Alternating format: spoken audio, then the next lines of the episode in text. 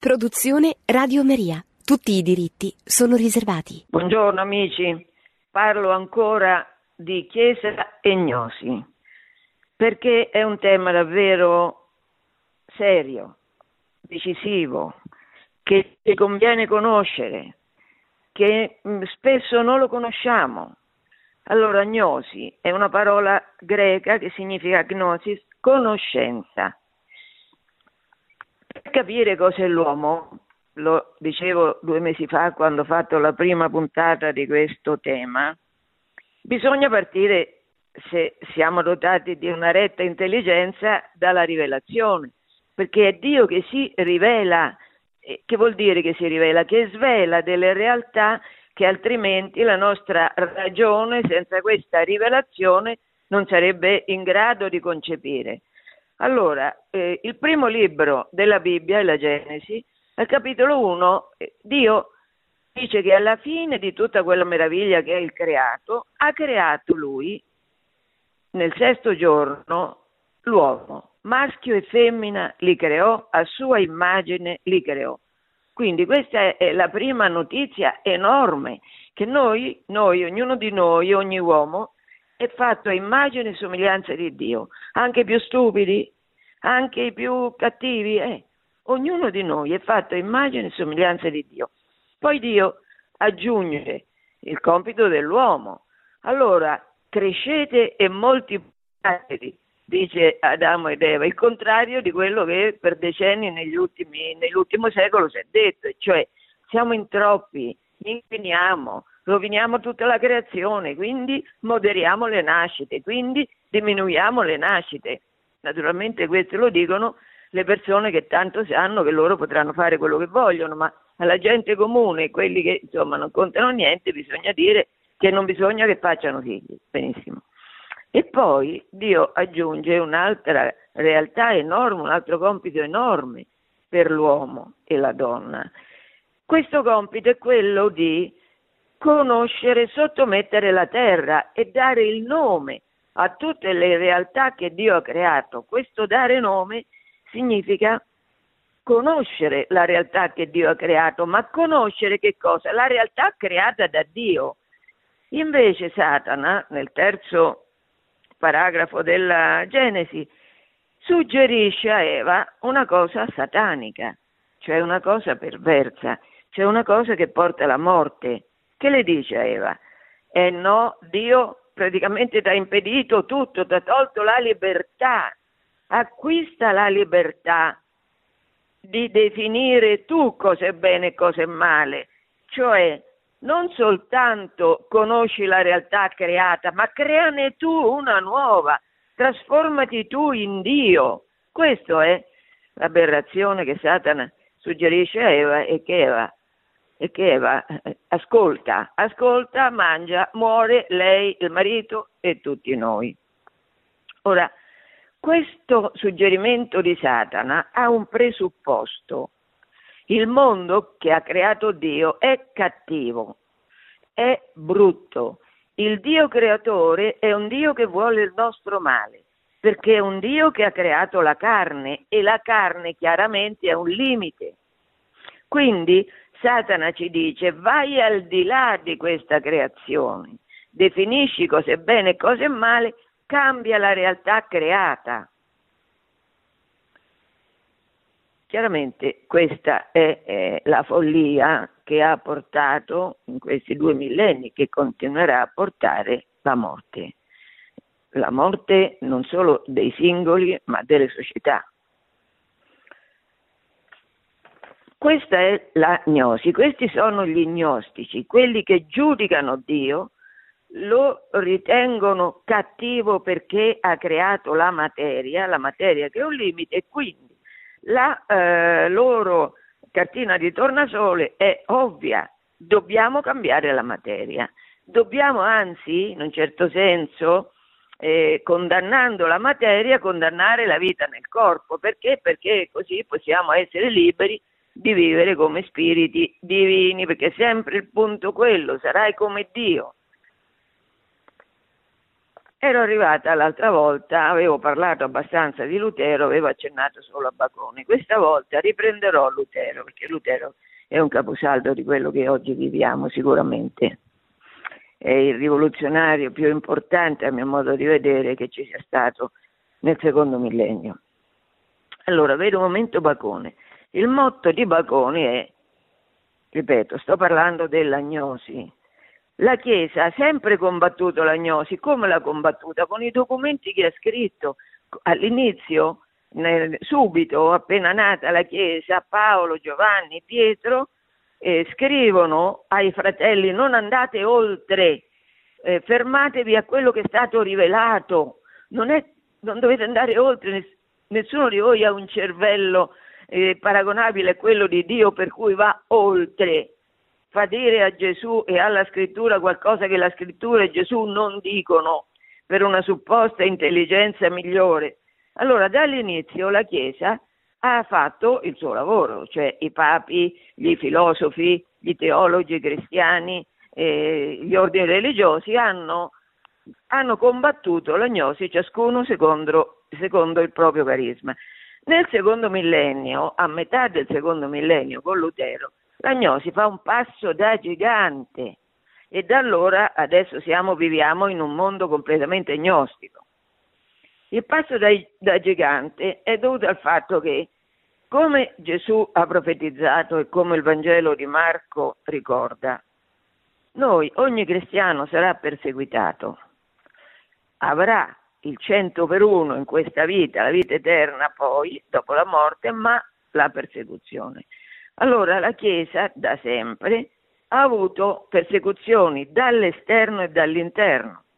Dall'esterno sono quelle dovute al, alle, ai barbari prima e poi dopo alle, al totalitarismo del potere statale che ritiene di essere in grado di decidere lui non solo sull'amministrazione della cosa pubblica ma anche in questioni spirituali l'abbiamo visto sempre due mesi fa, che l'impero romano d'Oriente sempre cercherà, come d'altronde i re poi cercheranno, di imporre la propria volontà sui papi. Allora, a metà del secondo millennio la persecuzione contro la Chiesa avviene dall'interno, certamente dall'interno è molto peggio che dall'esterno. Dall'interno perché? Perché Lutero è un monaco, è un monaco agostiniano, cioè è, è un credente, è un conoscitore della Bibbia, è un dottore in teologia. E quindi Lutero sempre si muove come tale, cioè come dottore in teologia, come amante di Gesù, come persona che si vuole, che si, vuole, che si riallaccia alla vera tradizione evangelica. Però, però se uno analizza quello che fa Lutero si vede che queste sono parole a cui i fatti non corrispondono per niente, perché lui in tutto il, suo, in tutto il periodo del suo diciamo, magistero, cioè dal 1517, inizio formale della ribellione, alla morte, nel 1546, lui sempre eh, manifesta in quello che fa, in quello che scrive, tutte le opere che lui scrive hanno un denominatore comune, sono mosse dall'odio. Odio contro Roma, odio contro la Chiesa Cattolica, odio contro i papi. E come lo manifesta questo? Non solo lo manifesta con quello che scrive, che è già abbastanza, ma lo manifesta, era stata inventata la stampa e lui diffonde vuole che sia diffusa in tutta la popolazione tedesca, in tutti i poveri ignoranti tedeschi, delle immagini, che siano diffuse, delle xilografie, delle immagini create da lui e da Cranach, un grande pittore, Lucas Cranach, il vecchio, perché i tedeschi possano contemplare, le immagini hanno una forza enorme, possano contemplare, vedendo quelle, che cos'è davvero la Chiesa Cattolica, quale mostruosità satanica e la Chiesa Cattolica. E veramente la fantasia di Lutero e di Cranach è, è sconfinata perché in, inventano ogni tipo di orribile animale satanico per, per testimoniare chi sono i papi. Quindi, eh, allora Lutero che fa? Si rifà alla Bibbia, lui afferma che lui si muove perché? Perché vuole veramente tornare alla realtà della scrittura, alla lettera della scrittura, non, non a quello che si erano inventati i papi. Ecco però, per tornare alla lettera della scrittura, lui in realtà cambia la scrittura, la cambia completamente, per questo che è un ognostico, ed è un ognostico in qualche modo terribile, perché è gnostico da dentro la Chiesa. Allora lui Tanto per cominciare lo accennavo, cambia la definizione di uomo, uomo e donna, immagine e somiglianza di Dio, no? Dotati quindi di libero arbitrio, dotati di una volontà libera, sono immagine e somiglianza di Dio, no? L'uomo è un cavallo, l'uomo è un cavallo che eh, obbedisce, semplicemente obbedisce a chi gli monta in groppa o a Dio o a Satana, a seconda di chi vince la guerra per impossessarsi di lui, cavallo. E questo farà sì che le opere buone lui per definizione dirà che non contano, perché l'uomo non può compiere opere buone. E grazie a questa eh, illuminata affermazione lui dice che tutti gli ordini religiosi devono essere azzerati, non devono esistere, perché hanno come presupposto l'idea che l'uomo possa compiere opere buone, cosa che è una manifesta assurdità secondo lui. Quindi lui, da una parte, nega la possibilità dell'esistenza degli ordini religiosi, dall'altra nega che il, eh, il sacerdozio sia un sacramento, perché è un'invenzione della Chiesa cattolica che è perversa, dei papi che sono perversi, quindi nega che esista all'interno della Chiesa un'autorità di tipo spirituale papi, arcivescovi, vescovi, cardinali, parroci, non c'è niente, diaconi, niente, niente. Però siccome, piccolo particolare, la Chiesa tedesca è stato calcolato che fosse proprietaria di un terzo della ricchezza della nazione, un'enormità, a chi vanno tutti i beni degli ordini religiosi e del sacerdozio nelle sue varie espressioni che rappresentavano, lo ripeto, un terzo della ricchezza della nazione. A chi vanno? Ecco, Lutero decreta, tutti questi beni devono andare ai principi. Quindi i principi si vengono investiti di una ricchezza enorme, perché Lutero, Lutero pensate che, che, che, che autorità pensava di avere lui, pensava di essere un altro Mosè, infatti lo chiamavano anche secondo Mosè, lui dall'alto della sua scienza decreta che tutti i beni della Chiesa devono andare ai principi. Questo porterà a uno sconvolgimento sociale, economico, politico enorme, anche perché lui che si rifà alla scrittura, Gesù cosa risponde a quelli che lo provocavano e gli dicevano questa moneta, cioè noi le dobbiamo pagare le tasse a Cesare, quindi ai romani usurpatori o no? Cosa risponde Gesù? Dati a Cesare quello che è di Cesare, dati a Dio quello che è di Dio. È chiaro che quello che è di Dio è molto più importante di quello che è di Cesare e questa parola ha accompagnato nei due millenni della sua esistenza la Chiesa che ha sempre resistito alla costante pretesa dei principi di poter loro avere anche il potere spirituale. La Chiesa ha sempre difeso col sangue la sua libertà. Lutero annulla la libertà della Chiesa con un colpo di penna, perché dà tutti i poteri, tutti i beni e il potere, lo stesso potere spirituale al principe. Quindi Lutero crea in Germania i presupposti di uno Stato totalitario e di cui la Germania poi nei secoli successivi ha dato abbastanza dimostrazione, ma è Lutero la radice di questo. Eh, Lutero, quindi, oh, qual è la conseguenza inevitabile di questo spostamento massiccio di ricchezza che dalla popolazione, perché la ricchezza della Chiesa è una ricchezza in qualche modo, non c'è dubbio, della popolazione, perché, perché è il frutto di donazioni e di decime che si erano accumulate nel, nel corso di 1500 anni. E è il frutto di queste donazioni che la popolazione aveva dato per gratitudine, per riconoscimento alla Chiesa. Adesso tutta questa ricchezza che è fatta non solo per mantenere gli uomini di Chiesa, ma anche per, per rendere possibile lo svolgimento delle opere che devono fare questi uomini, sia nel campo dell'evangelizzazione sia nel campo della carità. Adesso Lutero dice che niente, questo è da cancellare, qua un'agnosi totale, siamo contro la Chiesa che ha voluto Gesù Cristo, perché Gesù ha voluto questa Chiesa una sotto Pietro. Ecco, lui Pietro lo detesta, dice che è un anticristo, quindi è proprio uno sconvolgimento gnostico totale. Ma la conseguenza qual è? È la guerra civile. Perché se ci pensate, è giusto nel nome di Dio, perché Lutero si muoveva nel nome di Dio, è giusto nel nome di Dio dare a uno solo principe i beni della collettività, i beni della Chiesa, è evidente che non è giusto.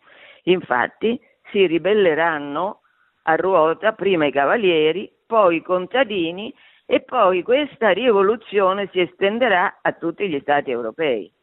Perché? Perché in tutti gli stati europei ci saranno principi e re che vorranno impadronirsi dei beni della Chiesa sempre in nome di Dio. E quindi poi ci sarà Enrico VIII e poi Calvino, anche se lui non è un principe, anzi farà una specie di teocrazia, ma insomma c'è in Europa una guerra civile che si scatena prendendo Lutero come spunto per sottomettere la Chiesa al potere temporale, sottomettere completamente il potere spirituale a quello temporale e distruggere la Chiesa perché privarla dei mezzi di sostentamento, privandola di tutti i suoi beni e di tutte le sue istituzioni. Lutero fa questo in nome della libertà, infatti in questi 500 anni che ci separano da lui, questa parola libertà è risuonata e risuona in tutte le salse.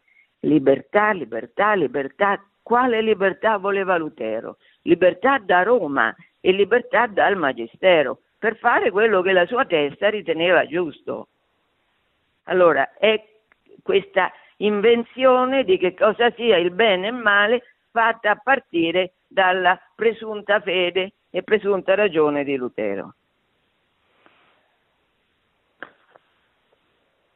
Dal 1517 al 1648 c'è un periodo di tempo che è conosciuto dagli storici, gli storici presentano come periodo delle guerre di religione. Queste guerre fantomatiche di religione non sono guerre di religione, sono guerre, come ho eh, implicitamente eh, mostrato, sono guerre che nascono per la voracità dei principi che vogliono più potere e più ricchezze e che per farlo si scontrano con i legittimi possessori di quelle ricchezze e di quell'autorità, cioè con i cattolici e con quelli che sono rimasti cattolici perché tanti passano, ritengono più naturale per loro creare delle chiese nazionali ognuna delle quali dipende strettamente dal re, dipende strettamente dal principe, è molto più conveniente questo. Quindi eh, queste pretese di guerre di religione non sono guerre di religione, sono guerre che i protestanti fanno ai cattolici per appropriarsi dei loro beni e, loro, e, de, e del potere spirituale. La Chiesa che fa? La Chiesa cattolica che fa? La Chiesa, grazie alla Spagna, che era un'enorme potenza allora, resiste in alcune parti dove può resistere, ma per il resto non combatte niente. Non... Poi alcuni ordini religiosi, per esempio i gesuiti, avranno un'enorme influenza culturale grazie alla quale recupereranno alcuni territori che erano perduti, ma insomma certamente non è una guerra di religione, è una guerra per impossessarsi del potere da parte di chi il potere già l'aveva ma ne voleva aumentata la forza. La prova più evidente che sto dicendo il vero, cioè che qua non c'entra per niente la guerra di religione in questa lotta scatenata, furibonda per il potere, la manifesta l'ultima terribile, l'ultimo terribile episodio di queste cosiddette guerre di religione, che è la guerra dei 30 anni. È una guerra che, si, che ha come teatro d'azione principalmente la Germania, una guerra terribile in cui i tedeschi sono stati ridotti, e coloro che avevano cominciato la rivoluzione sono stati ridotti alla fame. Allora, eh, questa guerra, l'ultima parte, la quarta parte di questa guerra, finisce vedendo contrapposte l'impero, il cattolico impero, alla cattolica Francia. Questa è la prova provata che non si trattava di guerra di religione, in quel caso si trattava dell'eterna ambizione della Francia di, eh, di essere il numero uno, di acquisire altri territori. Però questa leggenda delle guerre di religione serve magnificamente per eh, firmare alla fine di questo periodo, firmare a Westfalia nel 1648 una pace rivoluzionaria. In che senso? Nel senso che, se ci pensate, quello che noi chiamiamo Europa, come si è formato? Si è formato perché la Chiesa Cattolica ha evangelizzato e romanizzato tutte le popolazioni barbariche che nel primo millennio si sono riversate nei territori che noi chiamiamo Europa. Quindi tutti questi territori hanno in comune che cosa? Hanno in comune la fede cattolica e la gratitudine a Roma per questa fede che hanno ricevuto dai monaci essenzialmente. Ora, con la, eh, perché Lutero c'è anche un altro, un altro punto che ha conseguenze anche queste enormi, che è quello del libero esame. Libero, sempre libero, no? Libero esame della scrittura, non c'è il magistero, ciascuno apre la Bibbia e ne trae gli, le indicazioni che ritiene più confacenti alla sua situazione. Ora, questo libero esame chiaramente fa eh, decadere l'importanza della teologia perché la teologia viene a perdere la caratteristica di scienza. E la perde perché ognuno ha la sua, quindi è evidente che... E, libero, la conseguenza più importante del libero esame sarà che cercherà la verità solo la filosofia, non potrà più farlo la teologia, lo farà la filosofia, ma a questo punto che tipo di filosofia? una filosofia che sarà certamente prima indipendente dalla rivelazione perché libera e poi contraria alla, alla rivelazione. Questa filosofia si sviluppa ehm, in Inghilterra essenzialmente e in Olanda e creerà le premesse perché il mondo gnostico si diffonda in tutto il mondo grazie a quell'istituzione che nasce nel 1517 che si chiama Libera, di nuovo, Libera Muratoria.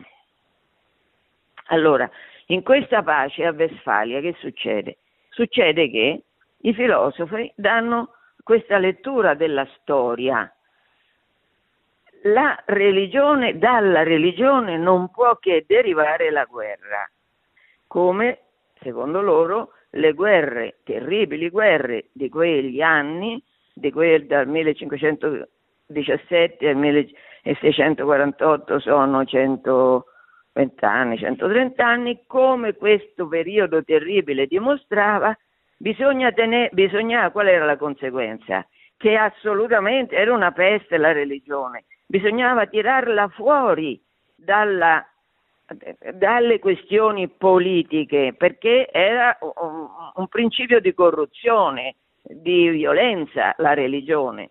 Quindi in questa pace che si firma a Westfalia, i grandi illuminati, a questo punto sovrani illuminati dalla filosofia gnostica, decreteranno che la Santa Sede non può partecipare a, questa, a, questa, a questo trattato di pace perché la Santa Sede è un soggetto guerrafondaio.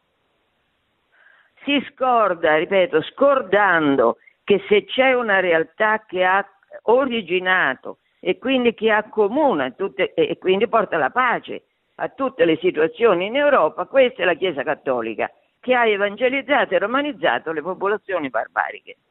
Questo lo scordano, lo mettono da parte e pensano, questi sovrani illuminati, di fare loro la, eh, la storia in modo tale che tolta di mezzo la religione certamente il mondo vivrà in pace. Quanto questo mondo delle persone illuminate e delle logge poi sarà illuminato e pacifico, la storia d'Europa da allora lo ha dimostrato con tutta evidenza, tanto pacifico che siamo arrivati a due guerre mondiali scatenate nel Novecento proprio in Europa.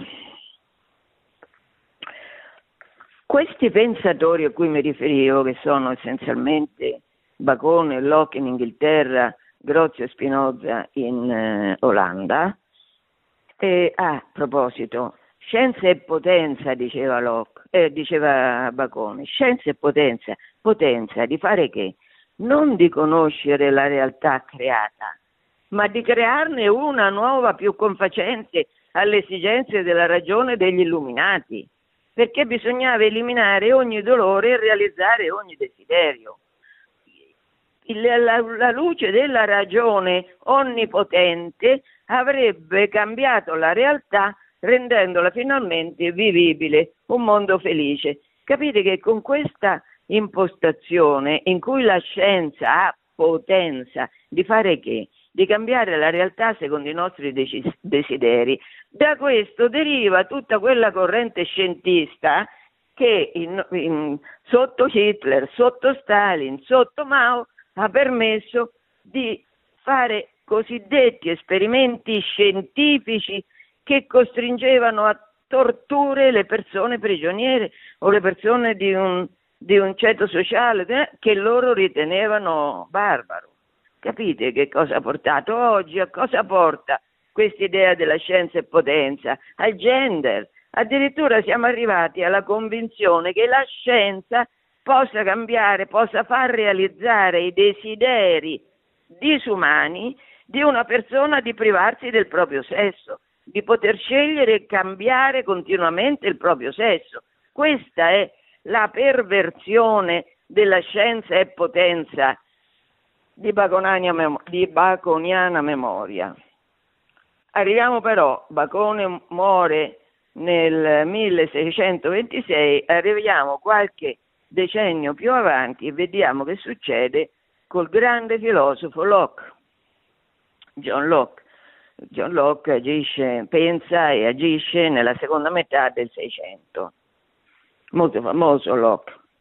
Locke è quello che giustifica una rivoluzione che nel 1688 ha buttato via il, il legittimo re Giacomo II Stuart per far venire un altro illegittimo re, Guglielmo III d'Orange, dall'Olanda. E perché hanno fatto questa, questo colpo di Stato? Eh, certo, perché eh, eh, Giacomo II si era convertito al cattolicesimo, ma il cattolicesimo è una barbarie e non è possibile tollerare la barbarie. E Locke, che nel 1689 scrive un testo che è citato da tutti, che si chiama L'epistola della tolleranza, Locke è tanto tollerante che tollera tutti quelli che la pensano come lui, cioè esclude dalla tolleranza sia i cattolici che gli atei e in nome di questa esclusione la rivoluzione che lui teorizza e che ha portato a un cambiamento di dinastia viene definita gloriosa, senza spargimento di sangue, pacifica. Gioco delle parole. Un altro aspetto vorrei mettere in evidenza a proposito di Locke. Locke, se non è il fondatore, è la massima espressione dell'empirismo filosofico inglese. Che cosa significa, che, che posizione ha Locke a riguardo dell'empirismo, dell'empirismo? Che vuol dire? Locke pensa che la ragione umana sia fatta, possa eh, essere utilizzata a partire dai dati dell'esperienza, empirismo, dai dati dell'esperienza. Cioè noi non abbiamo una ragione libera dall'esperienza, una ragione che a partire dall'esperienza si eleva alla metafisica, arrivando a conoscenze di verità assolute, che sono per l'appunto metafisiche. E questo, secondo lui, non è lecito all'uomo, perché l'uomo l'unica cosa che, che può fare è, è, è ragionare a partire dall'esperienza.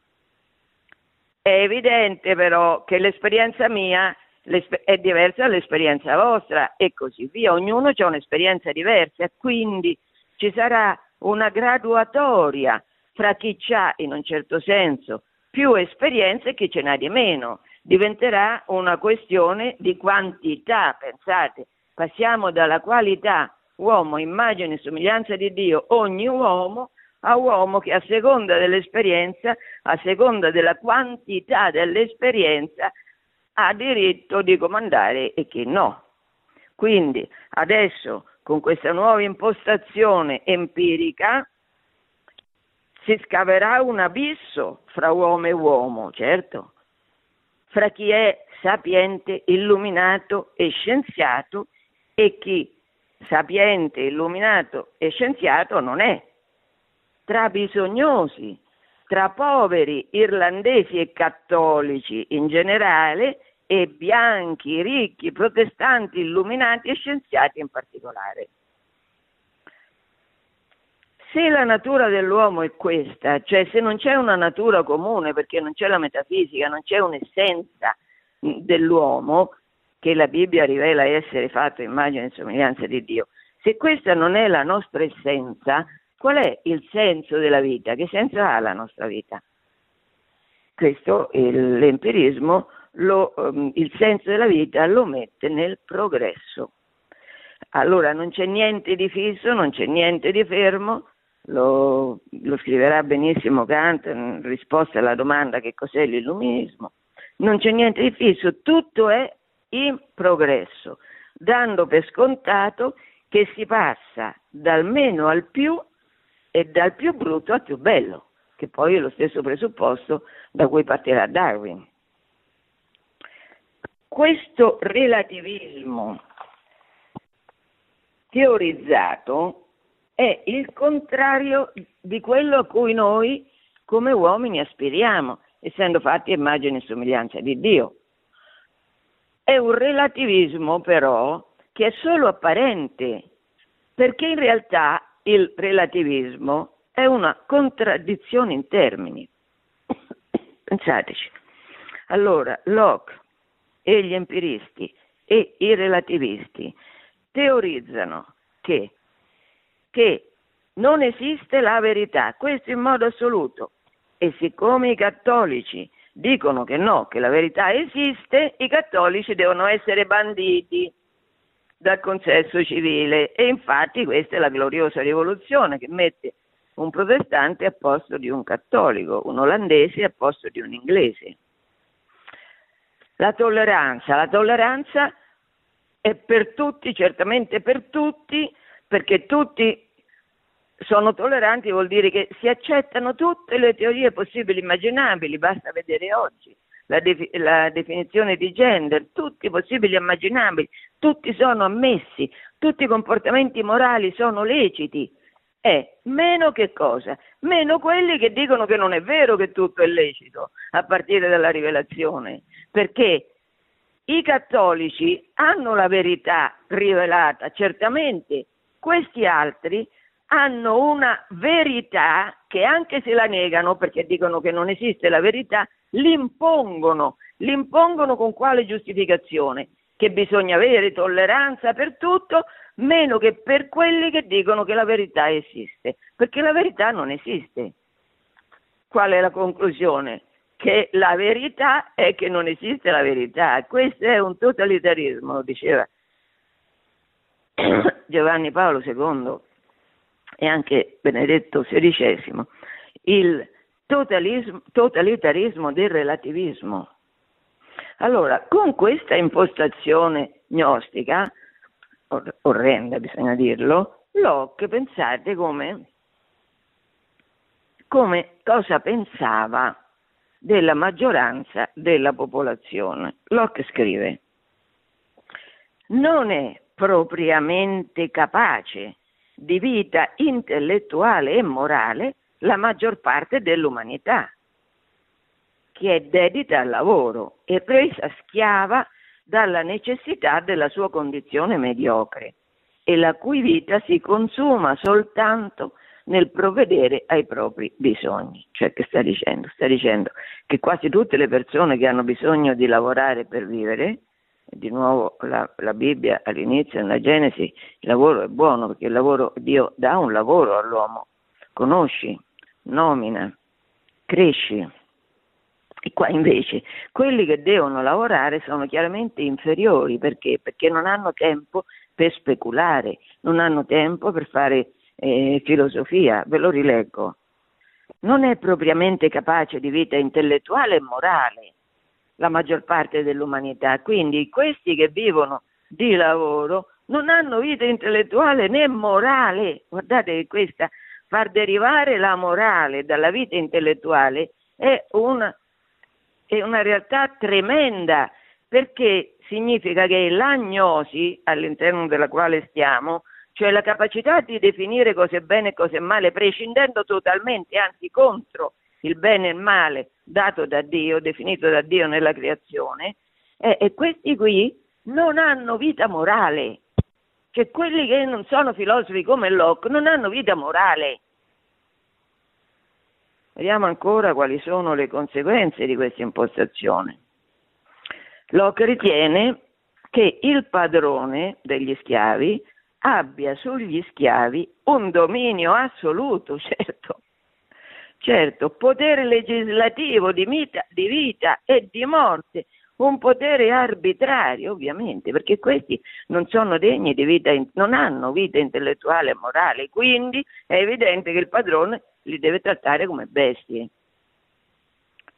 E per i poveri, che dice per i poveri? I poveri sono quelli che hanno una colpa, perché la povertà è una colpa e quindi bisogna sottrarre ai genitori poveri i bambini fin da quando hanno tre anni. Questo Signore illuminato giustifica le, le, mm, diciamo, la sottrazione dei figli dall'età di tre anni ai loro genitori se questi genitori sono poveri. Eh, Bacon, Locke, Grozio e Spinoza, cioè questi i più grandi pensatori gnostici fra 5 e 600, fanno sì che nel 1717 la massoneria che si forma a Londra, la massoneria moderna, possa raccogliere le loro speculazioni. Infatti questa massoneria si chiamerà eh, una massoneria filosofica, cioè erede di questa pretesa gnostica. Io però ho bisogno di un momento di interruzione perché non ho più voce.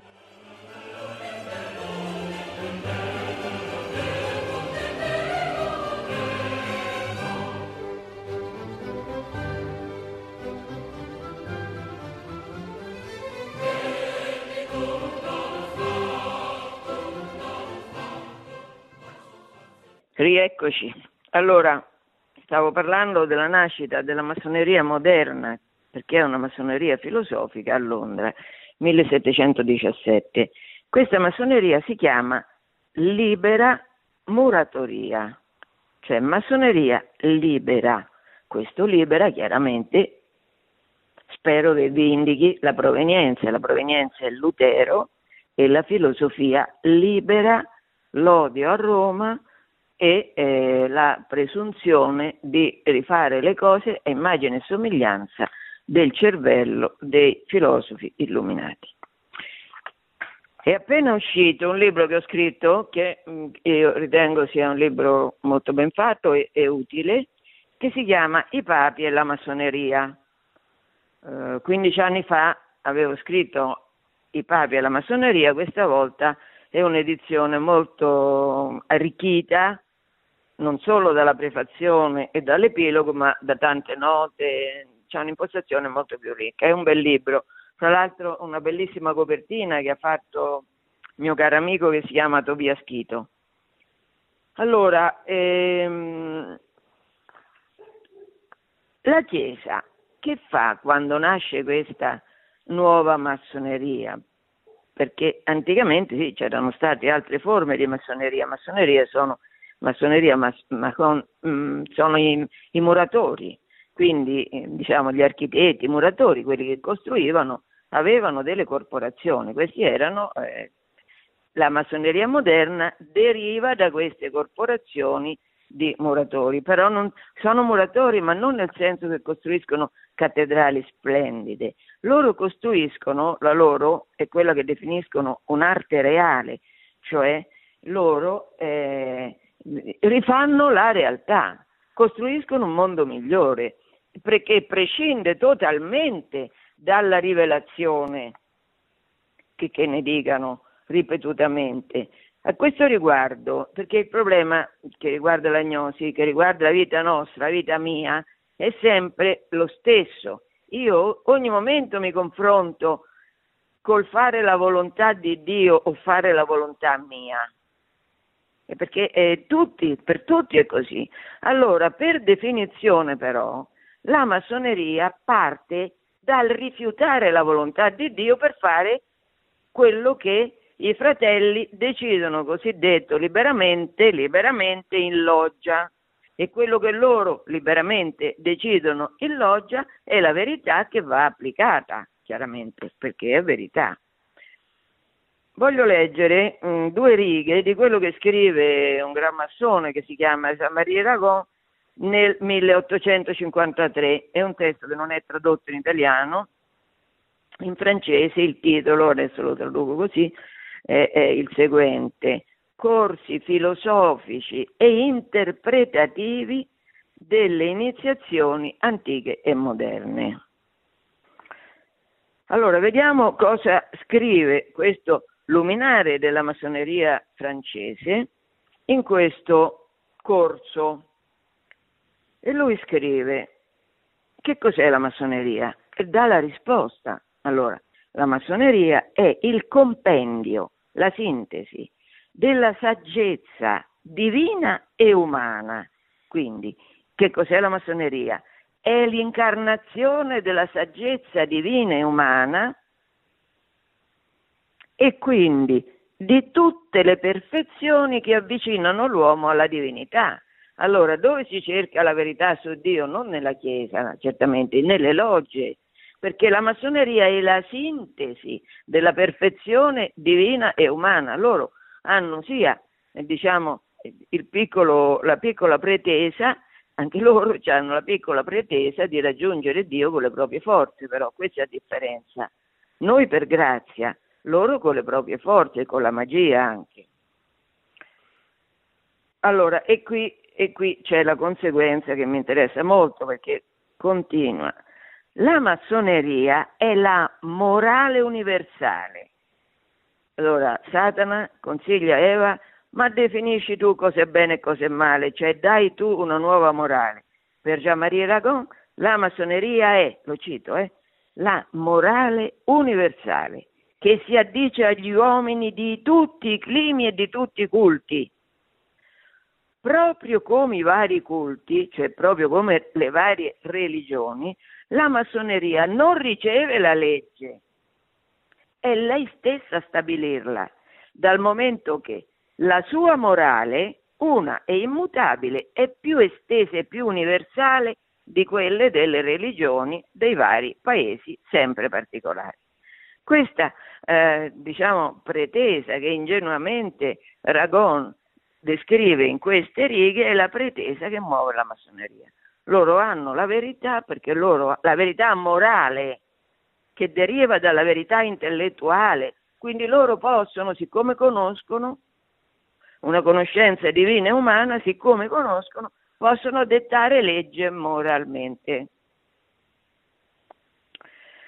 Da questa da questa citazione capite bene come la massoneria sia assolutamente inconciliabile con la Chiesa Cattolica, su questo non c'è il minimo dubbio, anche se i massoni reiteratamente dicono che no, che i cattolici si sono sbagliati, che i papi si sono sbagliati, perché non è così, perché loro sono buoni, fratelli, tolleranti. Ecco, queste sono affermazioni ripetute eh, decennio dopo decennio che i papi, questo è veramente il magistero dei papi, dal 1738 al 1903 sulla massoneria è meraviglioso, è profetico, è dettagliatissimo, è un servizio alla verità, è un servizio ai fratelli, perché è un dire, come dicevano all'inizio Pietro, Giovanni e Paolo, non andate oltre, non andate contro la volontà di Dio, non andate oltre, non presumete di avere un cervello che può dettare legge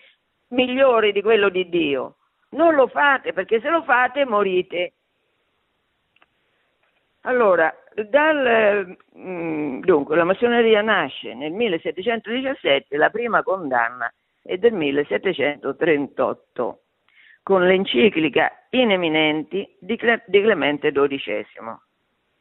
Le condanne antimassoniche sono un numero esorbitante, 586. E chi le ha contate tutto questo numero così sterminato? Veramente curioso che il, che i papi abbiano avuto così t- centinaia di provvedimenti contro questa associazione. E l'ha documentato uno che alla fine della vita si scoprirà massone. Questo uno è un Paolino, c'è un religioso, si chiama Rosario Esposito, è morto da qualche anno, e un anno prima di morire lui ha provato in tutti i modi a ottenere che la Chiesa riconoscesse la, la bontà della massoneria. Ebbene, non ci è riuscito ovviamente né con Giovanni Paolo II né con, con Ratzinger e quindi alla fine, un anno prima di morire, si fa ufficialmente nominare maestro libero muratore onorario e questa nomina gli verrà data dal sovrano gran commendatore, gran maestro Luigi Danesin, 33 della Gran Loggia d'Italia, Palazzo Vitelleschi. Va bene, questo è solo per dire una curiosità, che queste condanne sono numerate da un religioso paolino che poi alla fine della vita entrerà ufficialmente come maestro nella massoneria. Però non ci sono dubbi che i successori di Pietro abbiano individuato nell'ordine dei liberi muratori un grande pericolo per la Chiesa come per la società civile e questo per quello che riguarda un grande pericolo tutte le associazioni massoniche perché non ce n'è una che sia più, cristia- più vicina alla Chiesa dell'altra perché il denominatore comune di tutte qual è? È che all'interno della massoneria si stabilisce cosa è bene e cosa è male si stabilisce qual è la legge morale, pertanto è evidente che è incompatibile la doppia appartenenza, è incompatibile. Come sin dalla prima condanna Clemente II sottolinea e perché poi questo aspetto del Magistero del 1738, eh, guardate che dal 17 al 38 passano, oddio, neanche vent'anni, 27, 36, 21, 21 anni e 21 anni e niente. La massoneria era un'associazione segreta e il segreto era fondamentale quando uno entrava in loggia. Glielo facevano giurare che non dicevano niente fuori di quello che facevano dentro. Quindi che la Chiesa possa avere con Clemente XII una già chiarissima visione del pericolo e di che cos'è la massoneria è veramente una delle manifestazioni che all'interno della Chiesa c'è lo Spirito Santo, che è profetico e che è, agisce per il bene non solo nostro, ma di tutta la società.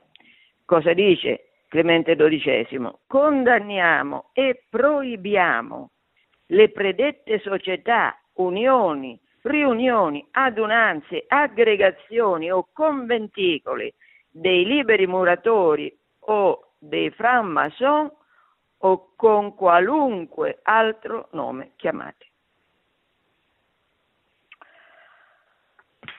La massoneria, eh, ripeto che io tutte queste cose le ho documentate non solo nei libri che ho scritto sul risorgimento che è frutto della massoneria franco-inglese eh, che vuole colonizzare l'Italia, e farla diventare sorella, cioè massone anche lei, in modo che la possano dominare chiaramente, perché è chiaro che la Gran Loggia d'Inghilterra e il Gran Oriente di Francia sono molto più importanti della, del Grande Oriente d'Italia o della Vera Loggia d'Italia, evidente.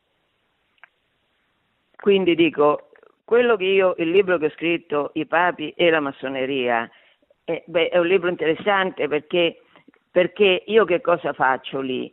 Prendo le citazioni dei papi, che, sono, che vanno in encicliche bellissime, alcune meravigliose come quella di Leone XIII, Humanum Genus 1884, perché i papi che fanno? I papi non si limitano a condannare così, specificano, cioè si rivolgono alla ragione delle persone, non solo alla fede.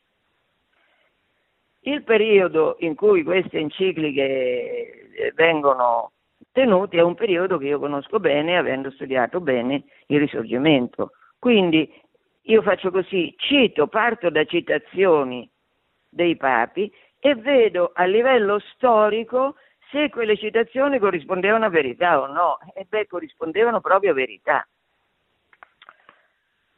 La massoneria ha una diffusione molto rapida perché ha una a livello politico ha una grande funzione. Parte a giustificare le, i desideri di potere, un potere certamente al di là delle definizioni assoluto, perché sia temporale che spirituale, perché qua non c'è rivelazione, la rivelazione la fanno loro nel, nel, nelle associazioni, nelle conventicole, come dice eh, Clemente XII. La massoneria in realtà ha una funzione grande, a cominciare dall'Inghilterra. Perché? Perché eh, l'Inghilterra è una grande potenza coloniale, ormai si è, ha preso il posto della, della Spagna ricorrendo a tutti i mezzi e eh, mentre la Spagna con Isabella di Castiglia nel 1504 si è mossa in America mettendo al primo posto l'evangelizzazione e impedendo Certo, ci, sarà, ci saranno state delle, delle, delle, eccezioni, ovviamente, anche molto numerose, a quello che Isabella voleva, perché Isabella voleva, volendo evangelizzare, che gli spagnoli rispettassero la libertà, cioè non facessero schiavi gli indio, e ne rispettassero anche le proprietà. E lei ha esortato dall'inizio gli spagnoli a sposarsi con gli indio, perché così creavano una comunità più consapevole. All'interno di cosa? Qual era il denominatore comune della Spagna e di un territorio immenso che stava lontanissimo, con tre tradizioni completamente diverse. L'aspetto comune per cui questi popoli potevano convivere fraternamente era proprio la fede, la religione. Olanda e Inghilterra no, loro eh, colonizzano nel nome del, del possesso, della ricchezza, dell'appropriarsi di territori altrui.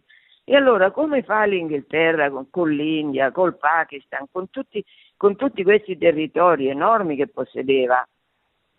Qual è il denominatore comune che può far accettare ai paesi sottomessi la dominazione inglese? E se ci pensate, il denominatore comune certamente sono le logge.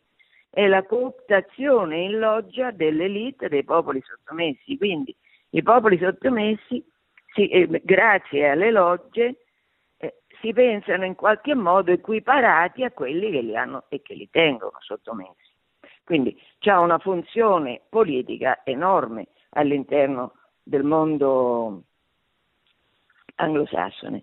Per di più c'ha però anche una, una funzione molto importante in Europa e qua nei paesi protestanti è evidente, perché è evidente per esempio il documento fondamentale delle logge è la Costituzione della libera moratoria che scrive nel 1523, questo è un documento fondamentale, guarda caso chi lo scrive? Un pastore presbiteriano, cioè James Anderson, libera moratoria, pastore presbiteriano, la massoneria è chiaramente e immediatamente di derivazione protestante. Come io nel libro cito un lungo intervento di Macron ai protestanti di Francia che è molto interessante.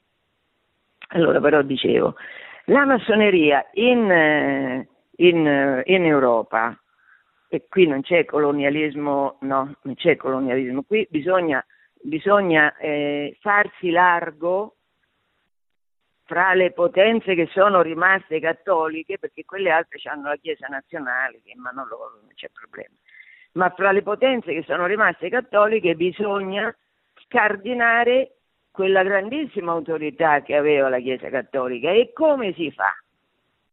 Si fa convincendo i principi ad aderire a quest'idea di tolleranza e ai principi della libera moratoria. E con quale scusa, con quale slogan porteranno avanti questo loro obiettivo i massoni? Con lo slogan apparentemente più contraddittorio che possa esistere, dispotismo illuminato. Dispotismo. Cioè loro dicono che loro si muovono non per la libertà che pure continuamente evocano, no, no, per il dispotismo. Cioè tu accusi la Chiesa di essere dispotica, autoritaria, che vuoi rendere schiavi le popolazioni perché, perché devono obbedire ai comandi della rivoluzione e del magistero. Ecco, questo rende le popolazioni cattoliche schiave perché obbediscono alla rivelazione, cioè a Dio e a, al magistero che esplicita, esplicita le volontà di Dio nei vari tempi. Ecco, loro, no, loro sono intelligenti e quindi loro, per carità di Dio, sono dispotici dispotici. Chi è un despota? Uno che se ne frega di tutti e impone la propria volontà. E loro questo è lo slogan che prendono per, eh, diciamo, definire se stessi, despoti illuminati. Sono despoti? Sì. Vogliono imporre la loro volontà a tutti, mo- costi quello che costi? Sì. Però sono giustificati perché? Perché sono illuminati. Sono illuminati da che? Dalla ragione, dalla ragione che si esercita in loggia. Questa è una contraddizione in termini come tutto quello che riguarda Lutero, riguarda il mondo libero che da lui deriva.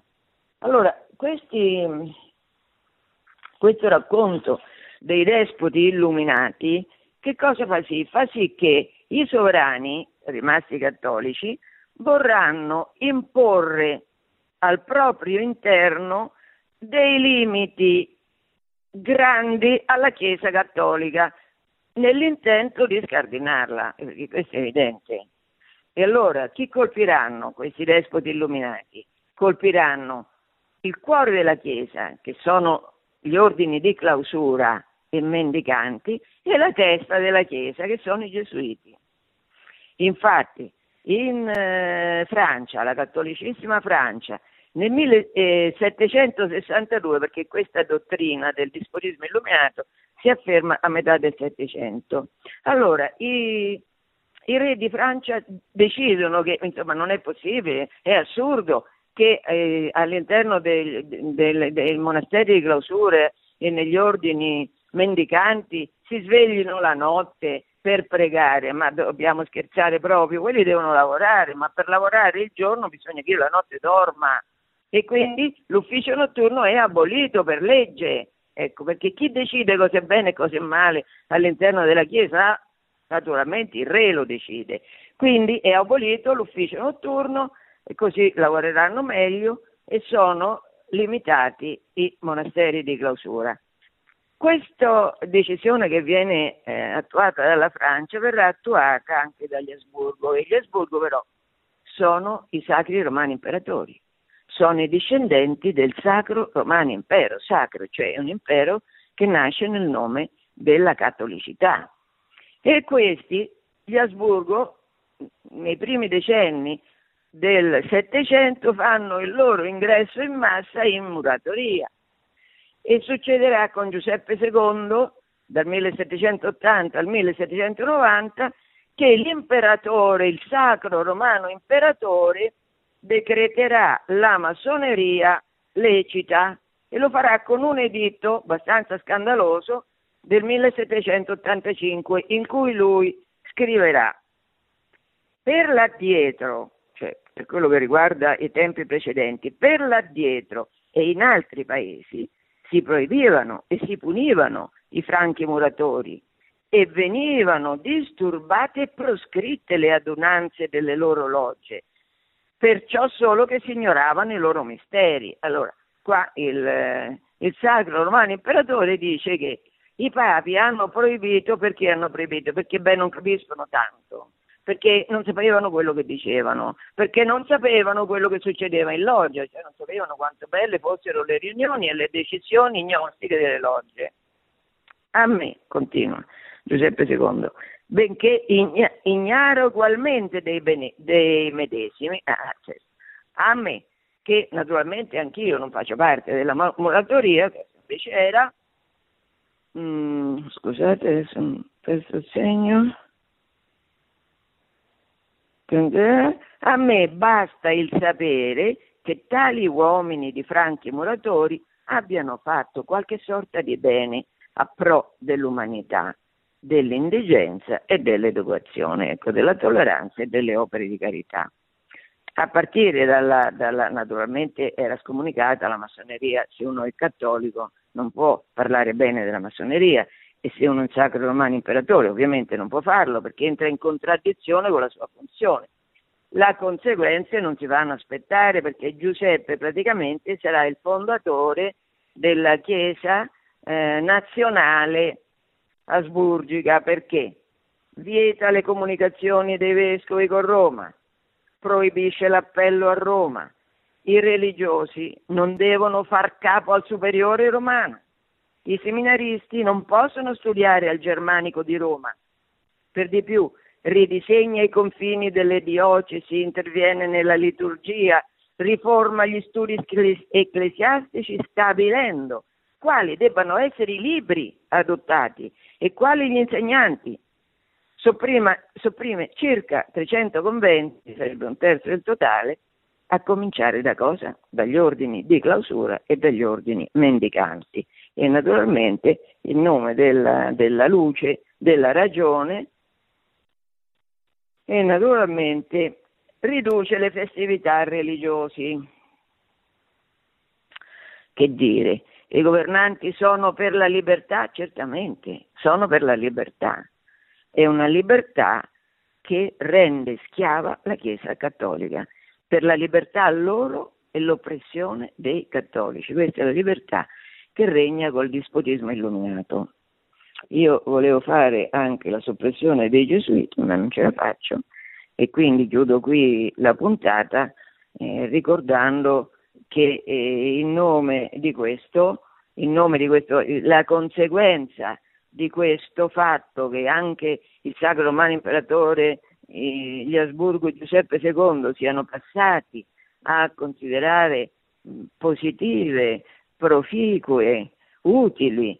Le logge, di lì a poco la sorella, una delle sorelle, erano 17 figli, una delle sorelle di Giuseppe II sarà ghigliottinata come regina di Francia Maria Antonietta e di lì a qualche decennio, perché nel 1804 gli Asburgo non saranno più sacri romani imperatori, Roma passerà da un'altra parte a Napoleone, quindi è stata dal punto di vista degli Asburgo e della Germania una decisione suicida, proprio suicida.